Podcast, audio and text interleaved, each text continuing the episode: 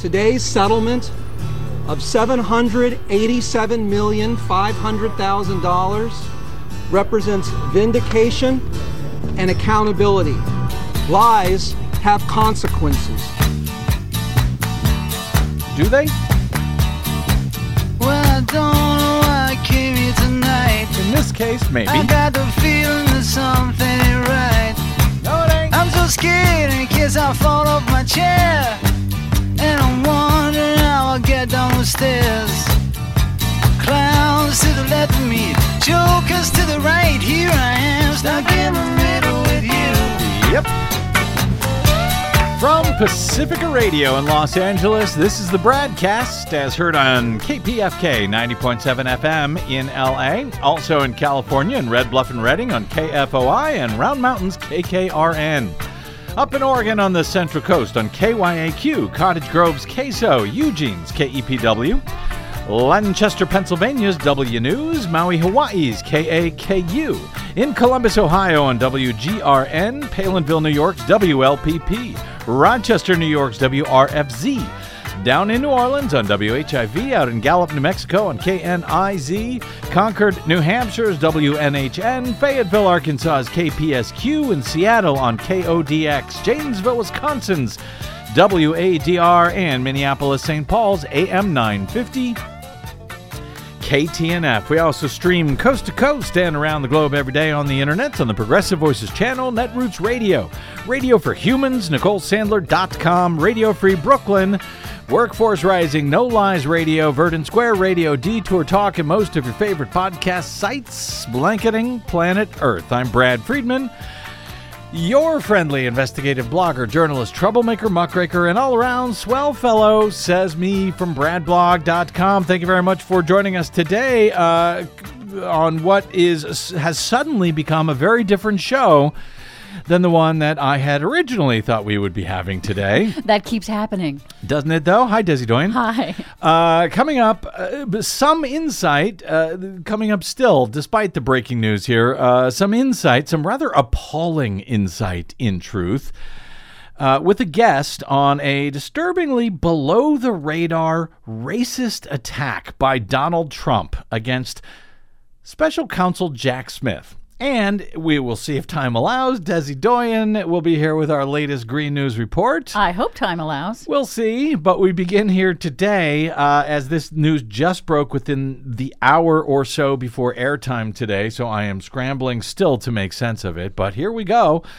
Fox Corp, including Fox News, and Dominion Voting Systems have reached a settlement on Tuesday in the voting machine company's $1.6 billion defamation lawsuit, averting a trial at the very last second, abruptly ending a long running dispute over misinformation.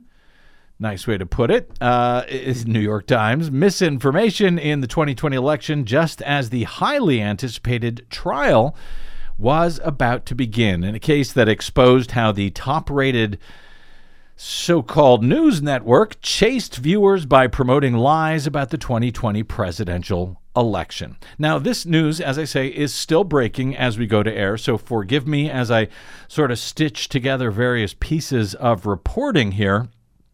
Uh, some somewhat on the fly, but the judge in the defamation case said on Tuesday, suddenly, that the case was resolved. It was a last minute end to a case that began two years ago. And after the disclosure of hundreds of thousands of pages of documents that peeled back the curtain on a media company that has long resisted outside scrutiny.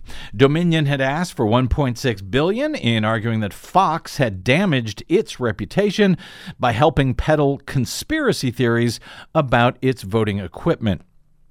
The settlement was announced by the judge in the case who allowed the case to go to trial while emphasizing that it was, quote, crystal clear. And he wrote the word crystal in all caps in this uh, particular ruling. Crystal clear that none of the allegations about Dominion that were aired on Fox by allies of former President Donald Trump were true. None of them. Records released as part of the lawsuit showed how Fox hosts and executives did not even believe the claims by Trump's allies, but they aired them anyway, in part to win back viewers who were fleeing the network at the time after Fox had correctly called hotly contested Arizona for Democrat Joe Biden on election night. Of course, Donald Trump supporters can't have you know truth and accuracy in their uh, in their news reporting, so they ran to another station Yes, that would uh, lie to them, and that freaked out Fox News.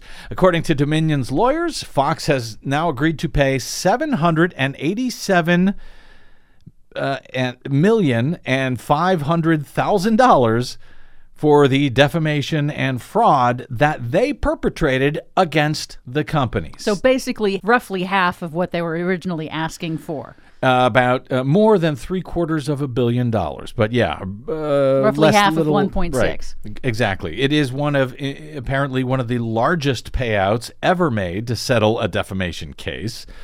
Dominion had originally sought 1.6 billion.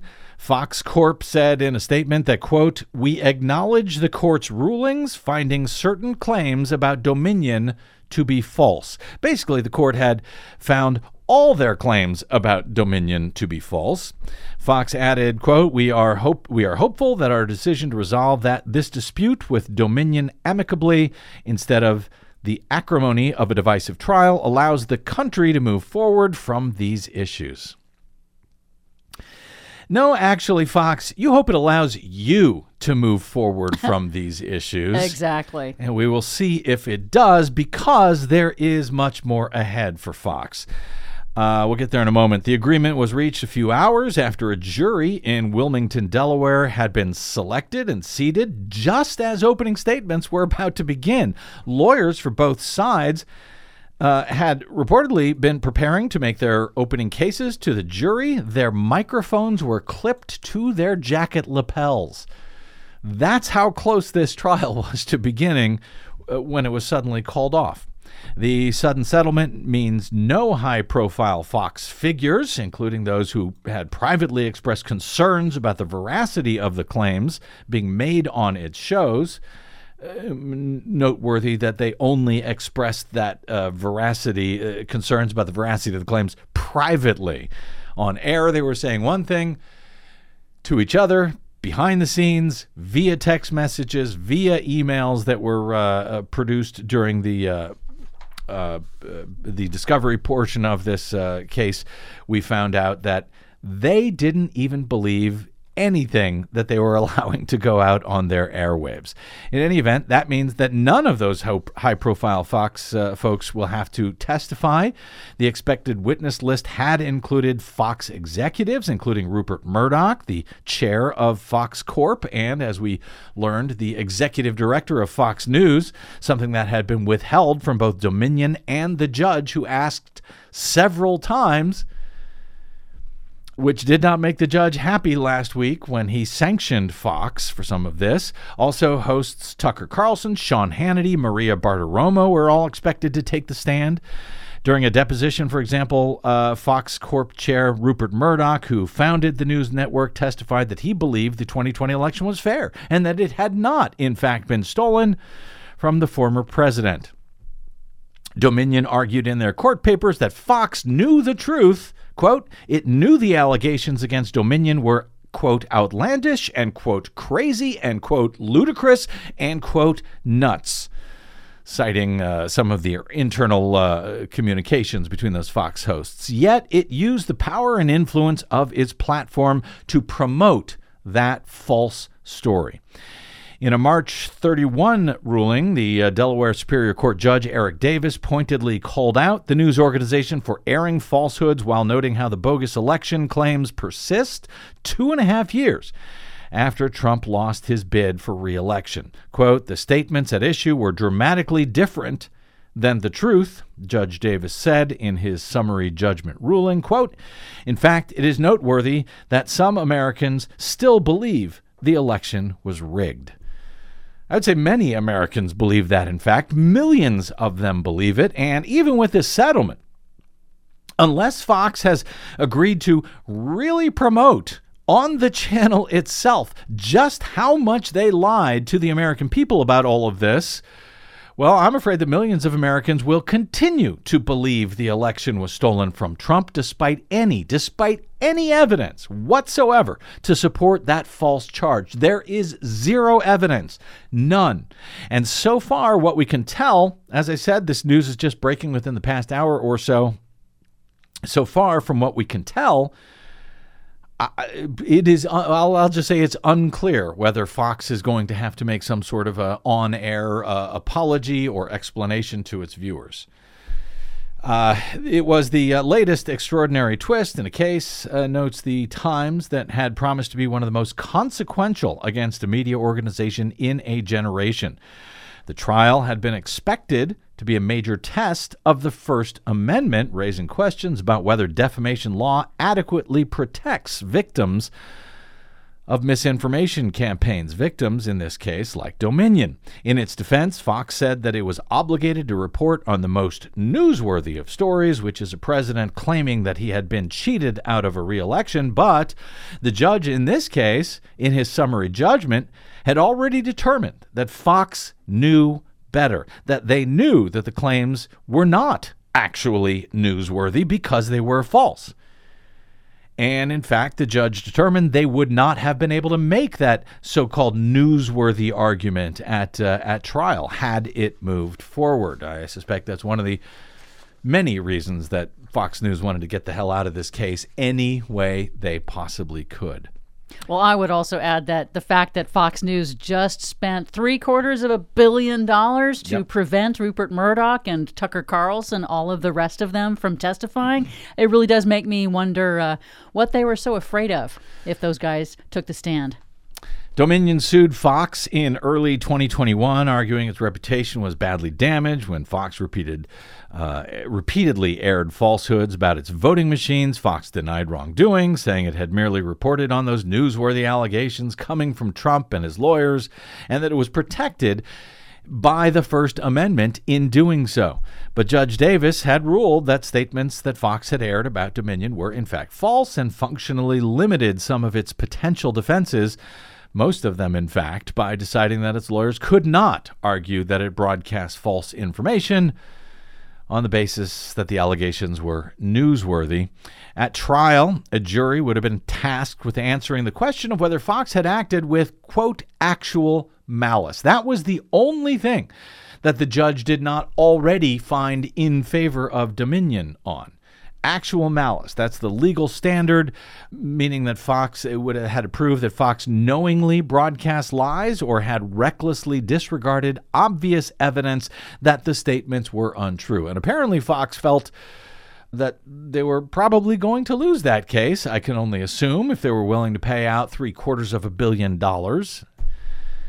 Uh, in 1964, the uh, case involving the New York Times, New York Times v. Sullivan, in that case, the U.S. Supreme Court had limited the ability of public figures to sue for defamation. It ruled that plaintiffs needed to prove that news outlets had published or aired false material with actual malice. Yeah, to be clear, that's different from the common usage of the word malice. Actual malice is an actual legal term in this case. Knowing that it was false or acting with reckless disregard for whether it was false or true or not. So that has provided news organizations with a lot of protection against libel judgments over the years. Yet, the nearly six decade legal standard has recently come under attack by some right wingers, including Donald Trump and Florida Governor Ron DeSantis, who have argued for making it easier to win a libel case. In response, I would say, yeah, be careful what you wish for, boys. The case law that you're hoping to dismantle also happens to protect you from being held accountable for libel and defamation as well. And uh, you, both of you, do quite a bit of that. Two Republican nominated Supreme Court justices, the wildly corrupt and right wing Clarence Thomas, and the uh, perhaps even farther right wing Neil Gorsuch, have both expressed interest in revisiting the protection afforded to the uh, to the media in that case. Dominion's attorneys argued that Fox made a deliberate decision to repeat repeatedly air the false claims to appeal to viewers. They allowed guests to falsely claim that the company had rigged the election and flipped large numbers of votes to Biden through a secret algorithm uh, that it was owned by a company founded in Venezuela to rig elections for Hugo Chavez, and I'll go ahead and take credit for that false storyline as it's based on my accurate reporting A bastardized version of your accurate reporting. from 2008 to 2010 at bradblog.com. It was cited by Sidney Powell in the days following the November 2020 election, and yes, bastardized. Uh, and also that uh, somehow Dominion had bribed government officials, which appears to have been made up out of whole cloth by Sidney Powell. Dominion Voting Systems still however, has several pending lawsuits against right wing networks Newsmax and OAN. So those are still in the bin, as well as uh, suits against Donald Trump allies Rudy Giuliani and Sidney Powell and Mike Lindell, totaling more than a billion dollars in those uh, in those suits. All of those parties, of course, uh, deny wrongdoing. They're fighting the lawsuits, but Dominion's attorneys outside the courthouse on Tuesday, just after the settlement was announced, seemed pleased with the settlement and suggested there would be more to come. Today's settlement of $787,500,000 represents vindication and accountability. Lies have consequences. The truth does not know red or blue. Uh, as I was preparing today to give the opening that we never got to, I never got to give, uh, I was reminded of the hell that the Dominion employees went through and continue to go through to this day. Money is accountability, and we got that today from Fox. But we're not done yet. We've got some other people who have some accountability coming towards them. Uh, Obviously, references to those other cases still ahead, but to say money is accountability does suggest that they didn't get anything else like an apology on air or anything else from Fox. We will see. John Poulos, the CEO of Dominion, uh, following the announcement of the $787 million uh, settlement in the Fox News Dominion case, said that Fox News admitted to telling lies about the company, at least in the lawsuit. Fox and Dominion have reached an, an historic settlement.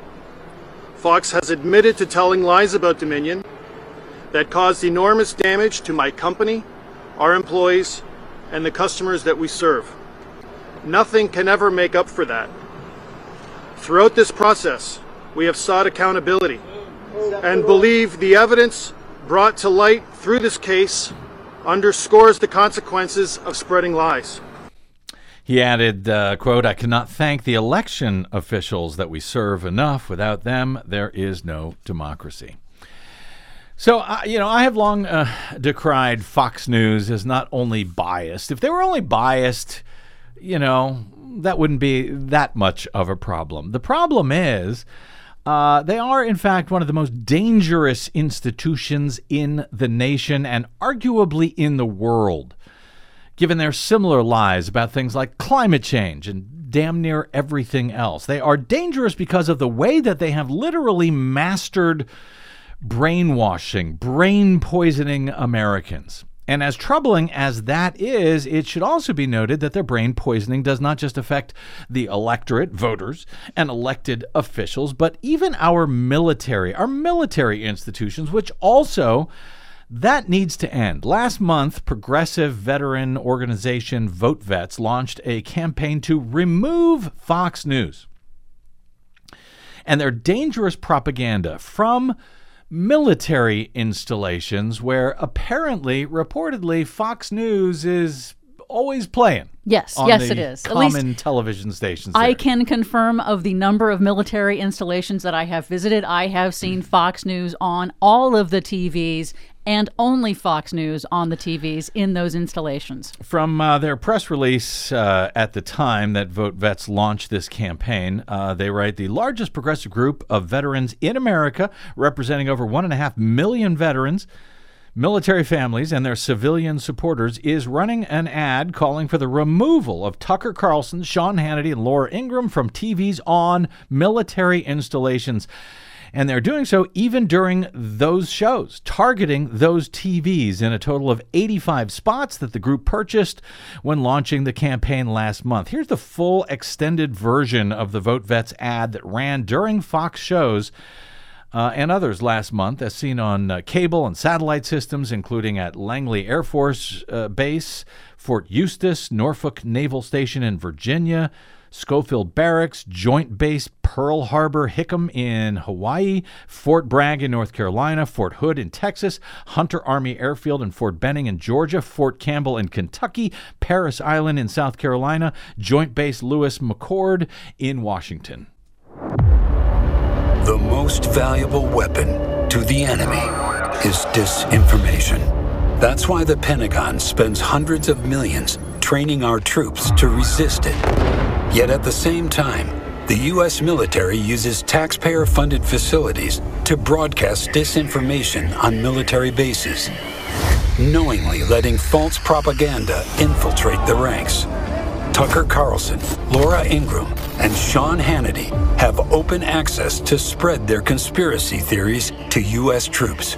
And now we know they knew they were lies just to boost their ratings. The outcome of our presidential election was seized from the hands of voters. Disturbing irregularities have been found. Every American should be angry. You should be outraged. But behind the scenes, it was a different story. Carlson, Trump is a demonic force. He can easily destroy us. Hannity, Giuliani is acting like an insane person. Ingraham, such an idiot. Baier, there is no evidence of fraud. Rupert Murdoch, Carlson, Hannity, and Ingraham should independently or together say something like, the election is over and Biden won. But they didn't, just to boost their ratings. It's information warfare that divides the troops, hurts unit cohesion, weakens our readiness, and threatens our national security. And the lies how violent extremist groups recruit service members and veterans to turn on their oaths. A stunning one in seven of the hundreds charged for their actions at the violent Capitol insurrection had military backgrounds. The armed services have a duty to maintain good order and discipline. There's no excuse for allowing anti American, anti democracy, anti military disinformation in the barracks, in the chow hall, or anywhere our troops serve. The Pentagon needs to ban Carlson, Ingraham, and Hannity from all military facilities at home and abroad right now. That was the uh, ad from votevets.org that uh, was aired last month on a whole bunch of uh, Fox stations at military bases around the country. Uh, Major General Paul D. Eaton said, quote, as someone who trained our troops at Fort Benning, I can confidently say that lies like the ones knowingly peddled by these particular Fox hosts have a corrosive effect. This din- disinformation aimed at undermining our Constitution and democratic systems undermines the oath, divides our ranks, hurts cohesion and readiness, and makes us less safe. While we can't and shouldn't control what our men and women in uniform watch in their own time, there is no excuse for military facilities to help spread the anti democratic, anti American message of those Fox hosts. And, well, especially now, now that Fox has admitted to at least some of their lies and has paid more than three quarters of a billion dollars to make them go away as quickly as possible. More, no doubt, in the days ahead on that and related matters. But in additional court news today regarding Donald Trump related corruption, crime, accountability, and lies, well, his lawsuit uh, that he's facing by columnist E. Jean Carroll, a case where she accuses him of rape and defamation. That is set to move ahead about a week from today in New York City in a court that I believe may be adjacent to the one where Trump was indicted on 34 criminal felony charges about a week or so ago in New York. Now, Trump has been trying to get that case, uh, that trial delayed, but apparently the Trump, the uh, judge there has had it. I was going to go into some detail, but I can't because of everything else. But apparently he's had it with the with the delays. He's refusing to do so. Trump is arguing, "Hey, I can't get a fair trial since I was just indicted next door." A week or two ago, the judge is saying uh, he ain't buying it. And this case is going to move forward unless, like Fox, Donald Trump is smart enough to figure out how to settle that case as well before it actually begins in about a week's time. Uh, that, in fact, is Trump's history. We'll see if he is able to do that and if E. Jean Carroll would be willing to settle for any amount of money at this time. I hope not. I would like to see some transparency and accountability there too. And speaking of some uh, upcoming indictments, and this is one of the reasons why uh, the judge did not want to delay the E. Jean Carroll case. He said, "Yeah, you, dude, you could be uh, indicted again in a few weeks, and then again in a few months after that. So if we held up the trial for your indictments, it would be you know next year before we got rolling." So you know, my mother and I, we have a sort of a running joke when we talk about special counsel Jack Smith. The fact that there are still no pictures of the guy. Uh, other than that one at The Hague in his purple robe, and another one from what looks like the 1990s when he was about 12, we always sort of refer to Jack Smith in quotes as if he mu- must not actually exist. Oh, Jack Smith. Clearly, it must be an alias or something. Or why are there no pictures of the guy at this point anywhere at all? I mean, does he live and work in a bunker that he never leaves? Doesn't he ever go to work? Doesn't he ever come out for air? How can there be no photographs of this guy still at this point?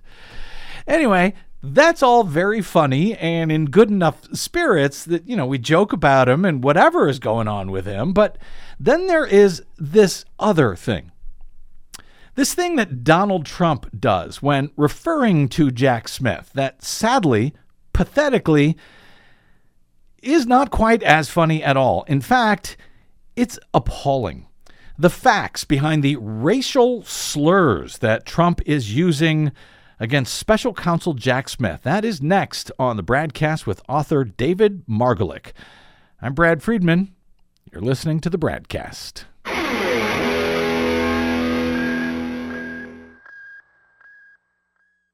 What the public hears on the public airwaves matters. Please help us stay on your public airwaves by going to bradblog.com slash donate to help keep us going. That's bradblog.com slash donate. And thanks. You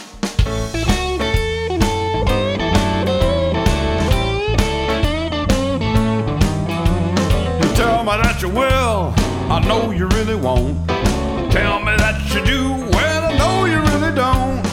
Come around trash behind my back. If you think I'm gonna take it, then you don't know Jack. Welcome back. It's the Bradcast. Brad Friedman from bradblog.com. So it it first seems to have uh, begun on Trump's social media site that he calls Truth Social. Last November, just after he declared his candidacy for the 2024 election, U.S. Attorney General Merrick Garland named Jack Smith as the special counsel who would oversee both of the Department of Justice's major criminal investigations of Donald Trump, one into his January 6th insurrection at the U.S. Capitol and other matters related to his multiple failed attempts to steal the 2020 election, and the probe of Trump's theft of thousands of pages of documents from the White House, many of them highly classified, upon leaving office.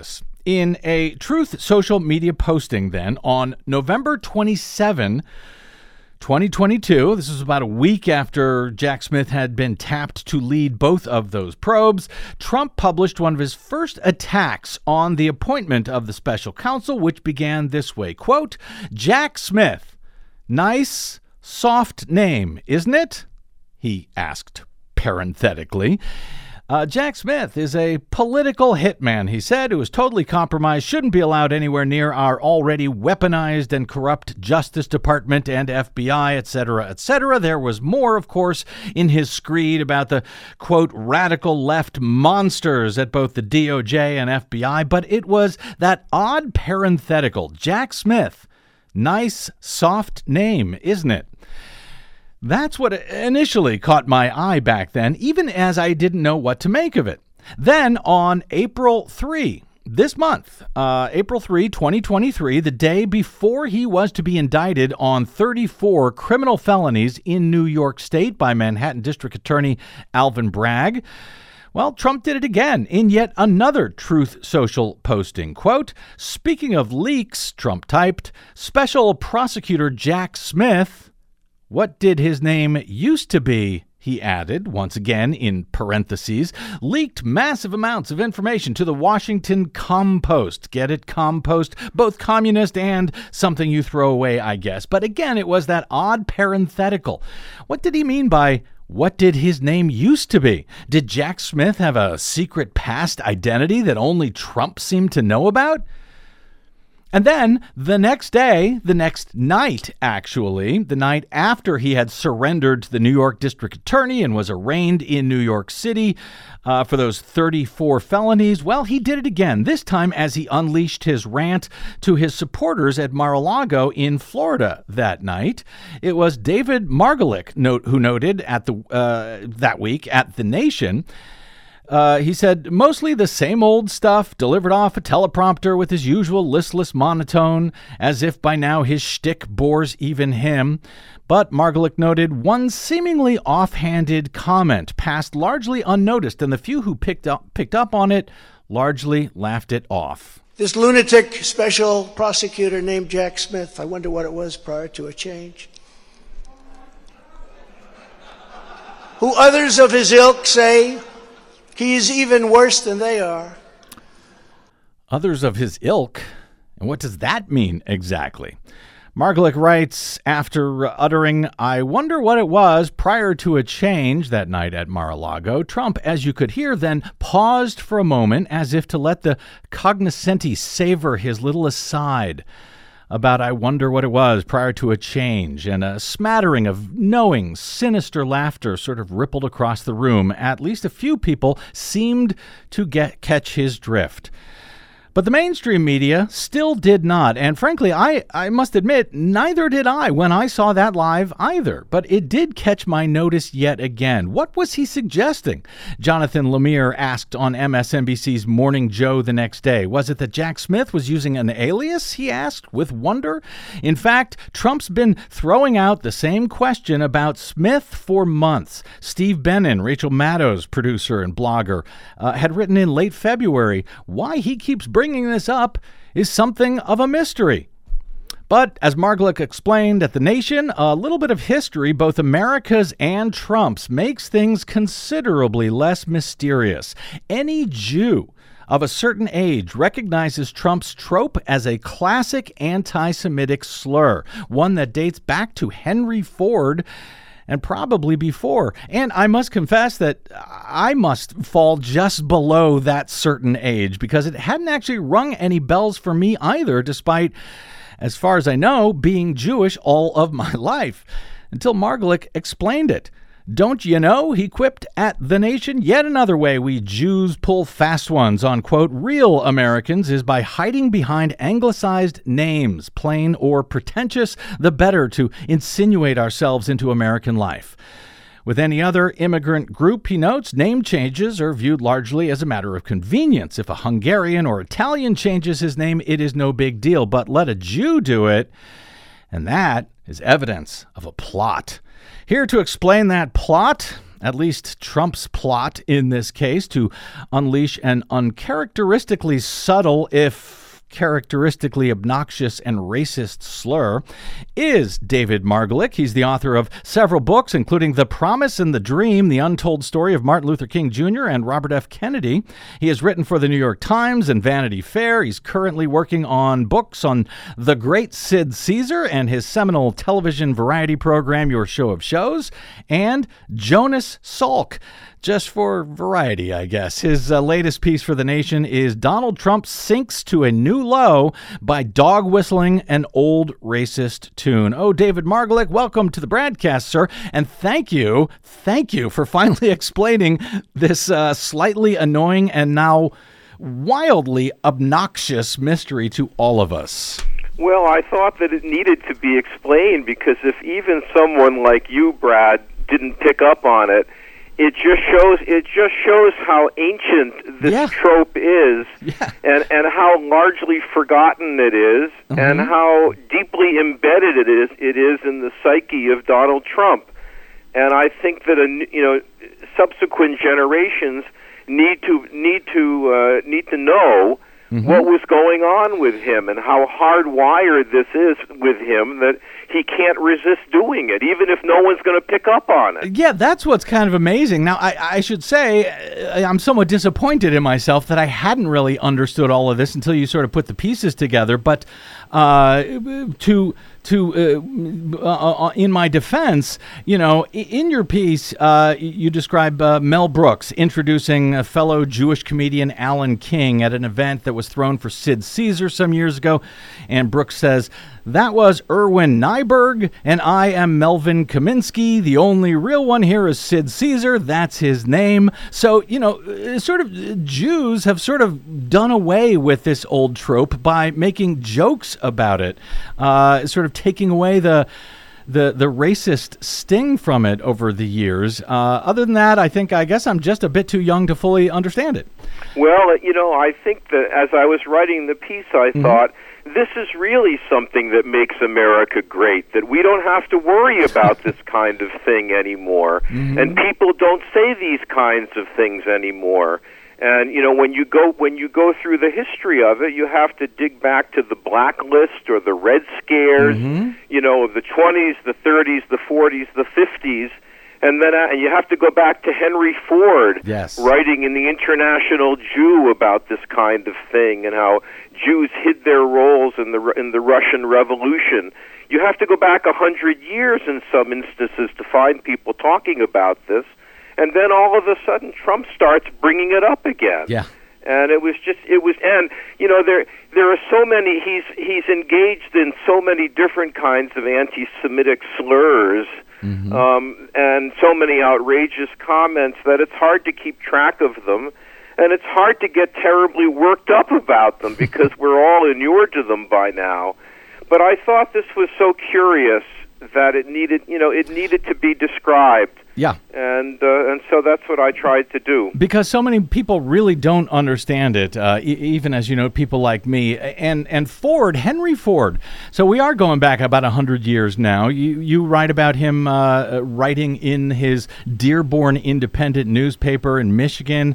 Uh, quote to mollify a suspicion held against them wherever they have lived a suspicion so general and so persistent as to be expla- explainable only on the assumption that it was abundantly justified, the Jews have been quick to adopt the names and colors of whatever country they may be living in. That was Right. Ford writing. Uh, Yeah, we're we're we're chameleons, and we take on whatever coloration the country offers Yeah. us for Mhm. camouflage. And uh, you know the irony of Trump, whose family name is actually Drumpf or Right. something, uh, using other people's names as some sort of a slur. But is is is this still a, an attack, a dog whistle that anybody under the age of Donald Trump actually understands? I, uh, apparently not, because as I say, I was watching Morning Joe the next morning, Yeah. and there was Jonathan Lemire making a joke about it. And then the comment, the legal commentator Chuck Rosenberg came on, hmm. um, and he's a very admirable guy and a mm-hmm. very smart guy, and he sort of made a quip about it. And uh, really, it's sort of it's become a joke. But with Trump, it's just very much a part of his psyche. Mm-hmm. And my theory is that it was probably the kind of thing that Fred Trump talked about all the time. Mm. You know, it's just one more trick that the Jews play. Mm-hmm. And he, you know, he just he is a person. I tried to find the proper way to say this in my piece. He is a person who is incapable of growth. Hmm. There is no way he can develop beyond the early prejudices and stereotypes that he inherited. he's impervious to any kind of moderating or educating influence. And so whatever was planted in him when he was eight years old mm-hmm. stays with him. And there it is. And it kept coming out and, and, and and and no one seemed to notice it or if they did they thought it was just something to laugh about. And i just tried to suggest maybe because i'm i think of myself i've written a lot of historical stuff and i'm kind of a student of history that you know the history of this thing should you know should be called out. Mm-hmm. And people should know what's really going on with him. In case they think that he's incapable of new kinds of prejudices he can always trot out some ancient one like this And uh, this was a trope that was actually pervasive. It, it's a, a probably good news that so few of us uh, remember it or, or even know about it now, but it was quite pervasive. You note, for example, in the 1920s, uh, in an attempt to slash Jewish enrollment, Harvard President A. Lawrence Lowell, uh, quote, decreed that all applicants must disclose whether their parents had changed their names. Yeah, that's right. That would show them. I mean, they're trying to pull a fast one again, and we're not going to fall for that. And let's find out whether Robbins was Rabinowitz or not, and then Mhm. we'll then we'll know that we shouldn't let them in because we can't have too many Jews at Harvard. And then move the clock forward 25 years later, uh, in the 50s, during the Red Scare after World War II. Uh, it came back up again uh, before the House Un American Activities Committee. Tell me about uh, th- that ugly uh, usage of well, all of there, this. this, yeah, this is. Uh, I quote the congressman from Mississippi, John Rankin, who was a famous racist, um, and Rankin was trying to discredit a letter from various Hollywood figures uh, who had criticized the House Un American Activities Committee. And he said, "Well, you know, there there's Edward G. Robinson, and his real name is Goldenberg or whatever it was. I mean, I don't have the quote before me, but and then Melvyn Douglas's real name was Hesselberg, and he just goes. Danny Kaye's real name was Kaminsky, and he just rattled off all of these names, uh, you know, as if to say." That's all the evidence you need, folks. This is really where these guys are coming from. They're Jewish radicals. And all you need to know is that they changed their names and they're trying to hide something from you. And then he rested his case. I mean, I say in the piece that all, you know, if you mention their birth names, that that's like a smoking gun. Yeah. And it explained everything about their politics. They're, you know, they're for, they're alien radicals. hmm And it was pervasive enough that if you go back again, you know, whatever it was, 30 years earlier, 40 years to Henry Ford, uh, he, you know, he was calling out people like Charlie Chaplin, insinuating his name must really be Kaplan, even though apparently Chaplin was not even Jewish. Uh, but it was well known enough that that was the dog whistle. People understood it at the time. So now the question is, it's you know pretty appalling, uh, and the question is, do folks understand it or not? Have the mainstream media at least finally picked up on what's going on here, as far as you can tell? Well, yeah, I don't, you know, I don't see any evidence of it. I mean, the piece ran in the Nation, and maybe people picked up on it, but you know, as far as I know, it's still just sitting out there. Um, I don't, you know, again, I think people's capacity for outrage is very limited with Trump at this point. You know, Yeah. and Trump's relationship with Jews. Everybody says, well, it's very complicated, and Trump says, how can I be an anti-Semite? My grandchildren are Jewish. Right. And I don't think you know that doesn't that doesn't prove anything. You know, it doesn't prove what's in his gut or his soul. And he, you know, and he keeps bringing out, you know, he he keeps accusing American Jews of dual loyalty. You know, of, of mm-hmm. being more patriotic and loyal to Israel than to the United States. Yep. He makes these insinuations about Jews caring only about money. Mm-hmm. You talk about a, cl- a classic slur. That's just about the most classic of all. You know, and how you know the the Jews that he likes are the, the Jewish the Jews that he likes are accountants who wear yarmulkes. Mm. They seem to be the only Jews he approves of. Well, you know, and uh, in case people have forgotten, the Trump campaign back in 2016 had promoted a photo of Hillary Clinton next to a Jewish star and a bunch of cash. So this is hardly new for Donald Trump, but uh, David Margolick, I would argue, uh, this is still pervasive, at least among the Republican Party. I mean, is this sort of attack on Jack Smith, whether people understand it or not, is it really any different than the you know broad Republican Party use of the name George Soros whenever they're referring to anyone that they want to attack? You know, the no, George I Soros think I, I funded. think that's right, and I, I think the fact that the way in which they're spreading Soros's name around is really pernicious. And again, people are just not commenting on it and taking him on, calling him out for it. And it's become so acceptable mm-hmm. that even somebody like Ron DeSantis, who's really still making a first impression on people, feel that they can trot it out with impunity. They can say it, and it won't make any difference, and no one will pick up on it.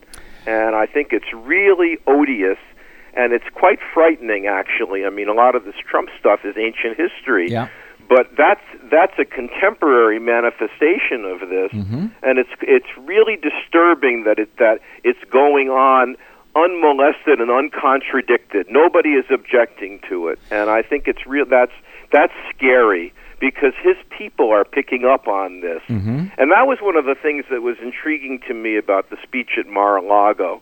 That he there was this, as you said, and as I wrote in the piece mm-hmm.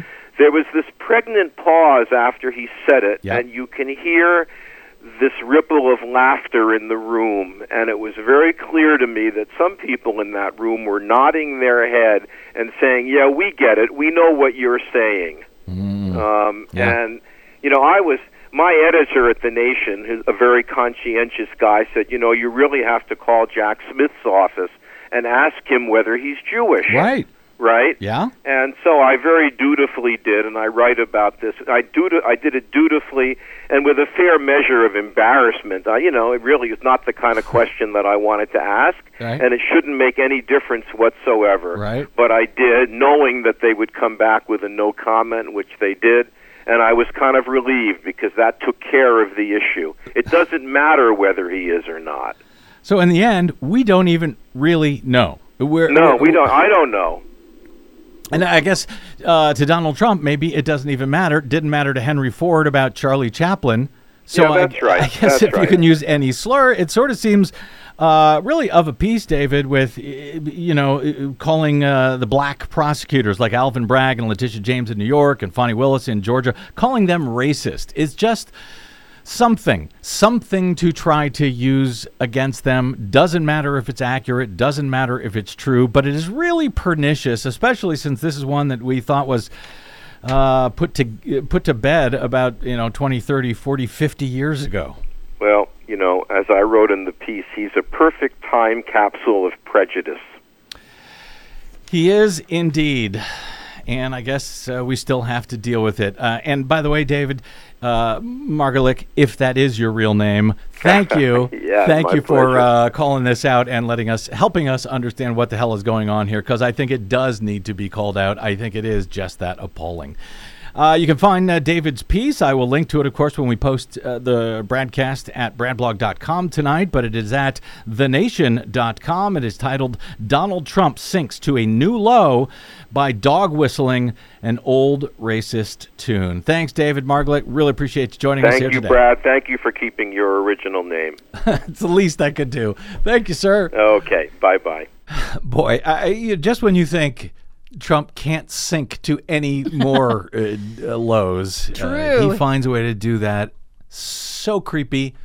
Uh, He's very effective at finding new ways to uh, dig up old, old, awful racist tropes. I mean, Yeah. I think it is a testament, as you guys both said. I think it's a testament to the effectiveness of having made racism and anti-Semitism socially unacceptable over these last few decades. Mm-hmm. Yeah. You know, of course, uh, Trump is trying to roll that back, and a lot of right wingers are successfully uh, airing their racism, anti-Semitism well, you know, there's a lot now, of fine people on all sides. yeah, so we still have to tamp it down. Sad to say, but I'm, I'm I am glad at least that some of them are not uh, coming into subsequent generations. And you know, I was not sure about uh, do I want to cover this at all? Do I want to open this particular box back up? But I think uh, in the end, I'm I'm glad that he wrote the piece, and I'm glad Yeah. we did talk about it because People need to know. people need to know, and they need to know what that little dog whistle is, because I suspect we're going to hear it more and more from Trump as he moves forward. Donald Trump if that is his real name, which it isn't. It's Trump. Anyway, all right, let's take a quick break, come back with something terribly cheery like the Green News Report. That's straight ahead on the broadcast. I'm Brad Friedman.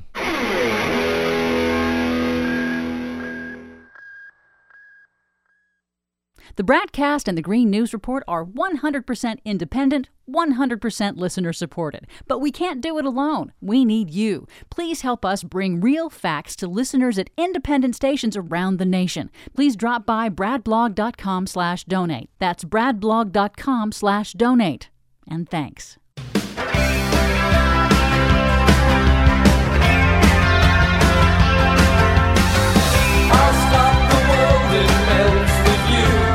Once again, repeating our top story today Fox News has agreed to settle with Dominion Voting Systems in their defamation case against the fake news network. Uh, the propaganda outlet Fox has agreed to pay $787,500,000, more than three quarters of a billion dollars, to make their uh, lies go away if they can help it. Unclear Yep. still at this hour whether Dominion has also uh, secured an agreement for Fox to admit their lies publicly to their own viewers. viewers who they lie to all the time about absolutely everything, including environmental issues, which are killing us. Yep. Thanks in no small part to Fox and Rupert Murdoch. In any event, let's get to it. Our latest Green News Report. For GM and Ford, certainly welcome news, as, as well as for Tesla and other domestic automakers. Treasury Department unveils new rules for electric vehicle tax credits. Extreme weather weekend wreaks havoc around the world. Plus, Germany shuts down the last of its nuclear power plants. All that explosive news and more straight ahead from BradBlog.com. I'm Brad Friedman. And I'm Desi Doyen. Stand by for six minutes of independent green news, politics, analysis, and snarky comment. The biggest problem we have in the whole world, it's not global warming, it's nuclear warming. What is this batty old man talking about? Maybe the reason nobody's talking about nuclear warming is because that's not a thing. No, it's not a thing, but things being not a thing are Donald Trump's thing. That's his thing. This is your Green News Report.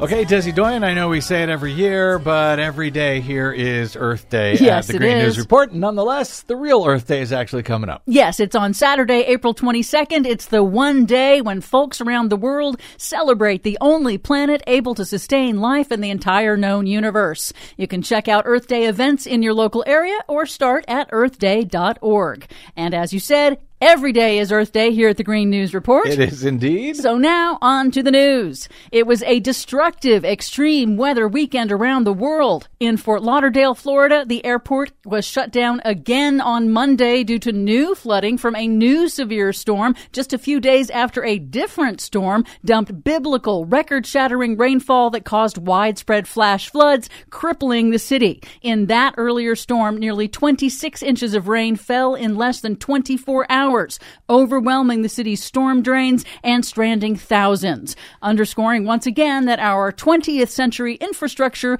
is not ready for 21st century climate impacts. The U.S. Northeast set new April heat records. Connecticut hit a record shattering 96 degrees over the weekend. Asia is now broiling in the worst April heat wave on record, with temperatures hitting 110 degrees Fahrenheit or more in more than a dozen countries across Southeast Asia and China. I'm sorry, did you say 90 degrees in Connecticut in April? 96. Okay. A new study warns that as the world gets warmer, droughts are coming on faster. Flash droughts, which arrive abruptly and devastate crops and livestock in a matter of weeks, are becoming more common and developing faster around the world due to human caused climate change. Flash drought conditions are so sudden and so arid that the dry air literally pulls moisture out of soil and plants. The researchers found that drought conditions are striking more quickly overall, especially in Southeast Asia, Africa, and the Amazon basin. Well, I don't know. The former president told me there is no problem with global warming. It's nuclear warming that we have to worry about. Yes, he did say that. In other news, speaking of nuclear, but not warming, Germany shut down its last three nuclear power plants over the weekend, part of a long planned transition to renewable energy that was accelerated by voters in a national referendum after the 2011 nuclear disaster in Japan. That's great. Now Germany doesn't have to worry about nuclear warming. Well, true, but critics decried the phase out because Germany is shedding a major source of low carbon electricity and Mm. increasing its use of polluting coal until new wind and solar projects are built. Mm. In a 2021 New York Times op ed, climate scientists and policy experts warned that to curb man made climate change, existing fossil fuel sources should be phased out first before existing nuclear plants to reduce climate warming emissions faster. Yeah, well, tell it to all the anti nuke activists who have been working on this for 30 years and you're raining on their parade. Here in the U.S., the U.S. Treasury Department has issued an updated list of cars eligible for $7,500 in new electric vehicle tax credits from the landmark Inflation Reduction Act. Fewer models are eligible now due to provisions required by Democratic Senator Joe Manchin of West Virginia to secure his vote.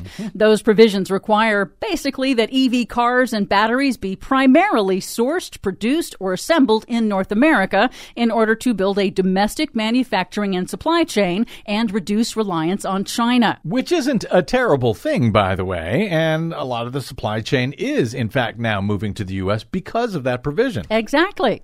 Now, so far, only 10 models qualify for the full EV tax credit from makers like GM, Ford, and Tesla. Others are eligible for half. Several have been knocked off the list entirely. But officials say the list is likely to change as the industry and suppliers adjust to the new requirements.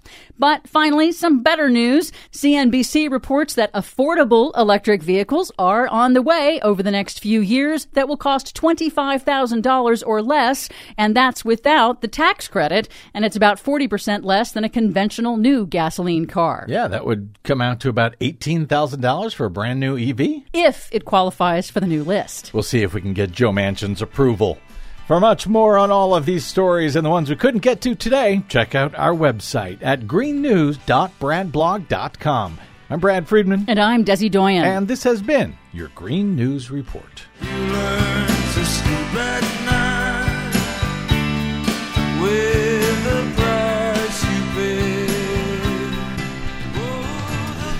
There you go. Thank you very much. Our producer, Desi Doyen. My Yep. thanks as well to my guest today, the nation's David Margolick, and to all of you for spending a portion of your day or night with us.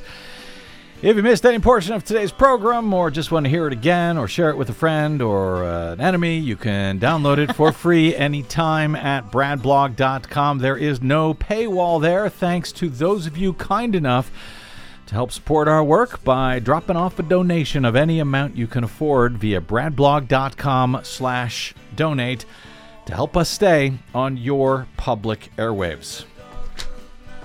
I think that's it. Drop me email if you like. I don't know. I'm still thinking about Fox News and the, the, the fact that they have $787 billion to pay off for their lies and And to get off pretty much scot free beyond that. while we're begging for $10 donations for telling the truth. Yeah. That'll teach us. Anyway, uh, drop me email if you like. I'm bradcast at bradblog.com. On the Facebooks, Twitters, and Mastodons, you will find me at the Brad Blog. We will see you there until we see you here next time. I'm Brad Friedman. Good luck, world.